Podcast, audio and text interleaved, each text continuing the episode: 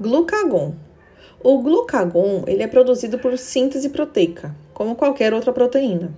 E ele se liga ao receptor chamado adenilciclase, presente nas células do tecido adiposo, hepático e muscular.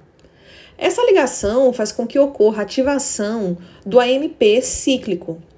E essa ativação também vai ativar uma proteína reguladora de quinase, e provoca uma cascata de fosforilação e desfosforilação.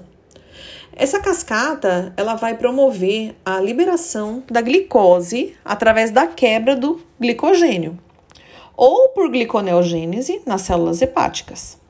O glucagon ele tem um efeito hiperglicemiante nos momentos em que as células precisam de energia, por exemplo, nos momentos de luta ou fuga. E ele também é secretado quando um tecido precisa de mais glicose.